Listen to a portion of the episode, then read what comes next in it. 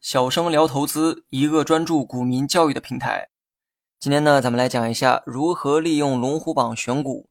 之前呢，带大家简单认识了一下龙虎榜的概念。那么今天我们来讲点偏实用的东西，也就是如何利用龙虎榜的数据帮助你判断股票的走势。首先呢，要明确一点哈，龙虎榜的数据啊是在当天收盘之后公布。所以呢，当你看到更新的数据的时候，时间上已经处在之后的一个状态。有些新手呢很可爱哈，他们会觉得有些渠道和方法可以提前知道某些重要的数据。在这里呢，我可以负责任的告诉大家，这世上啊没有这样的好事儿，没有任何一项数据可以直接告诉你买卖的答案。如果真的有这样的消息或者是数据，那么这属于是内幕消息，谁说出来或者利用了这类消息，可能会面临牢狱之灾。废话呢不多说，接下来讲正题。进入龙虎榜的股票会公布前五名的买卖数据，也就是买入金额最多的前五个席位，以及卖出金额最多的前五个席位。首先呢，你可以看一下整体的资金流入情况，这只股啊到底是资金净流入还是净流出？但是我个人建议哈，不要单纯的从资金面去筛选股票，因为实用性啊真的很差。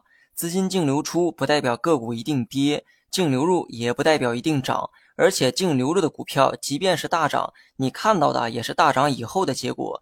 第二天还是不是同样的情况，根本无法保证。看龙虎榜的股票，最好把重点放在买卖方的身份上，也就是买卖席位都是谁。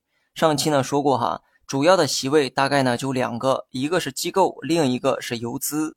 那么机构的风格呢，主要是做长线为主，游资呢则喜欢玩短线，甚至啊是一日游。观察龙虎榜的某只股票。你需要长期的追踪观察，这样呢，你脑海中才能有一个整体的框架。如果某只股经常上龙虎榜，它的买卖席位经常出现的是游资，买卖金额最大的也是游资为主，那说明这只股啊被炒作的概率极高。游资的玩法呢，就是做短线，他们呢没有机构那么多钱，如果想让有限的钱发挥最大的作用，就得把这些钱啊在短时间内花出去，这样呢股价才能出现大幅的波动。短期波动越大，存在的差价也就更高。咱们呢举个例子，就比如说某机构呢有十个亿的资金，某游资呢有一个亿的资金。机构是做长线为主，它建仓过程呢可能需要半年，这半年呢它会慢慢买入某只股票。而钱少的游资啊不做长线，只想捞一笔快钱就走。但一个亿的资金不可能像机构一样花半年去建仓，每次只买一点点，股价根本不会有波澜。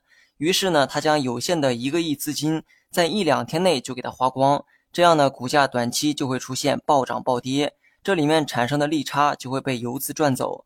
所以，当某只股的买卖方主要是以游资为主的时候，说明该股啊不大可能是从长线的角度被投资，而是被短期的炒作，暴涨暴跌估计呢也是短期行为。如果前期出现的是一路暴涨，那么用不了多久，股价一定会慢慢的跌下来。因为当初炒作它的游资呢早已撤离。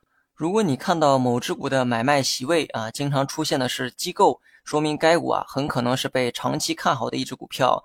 机构长期的去买入，且买入的数量越来越多，那么该股被长线看好的可能性也就越高。你可以在追踪的过程中观察这些机构的买入价格和买入金额，这样呢有助于你判断部分机构的持仓成本。好了，本期节目就到这里，详细内容你也可以在节目下方查看文字稿件。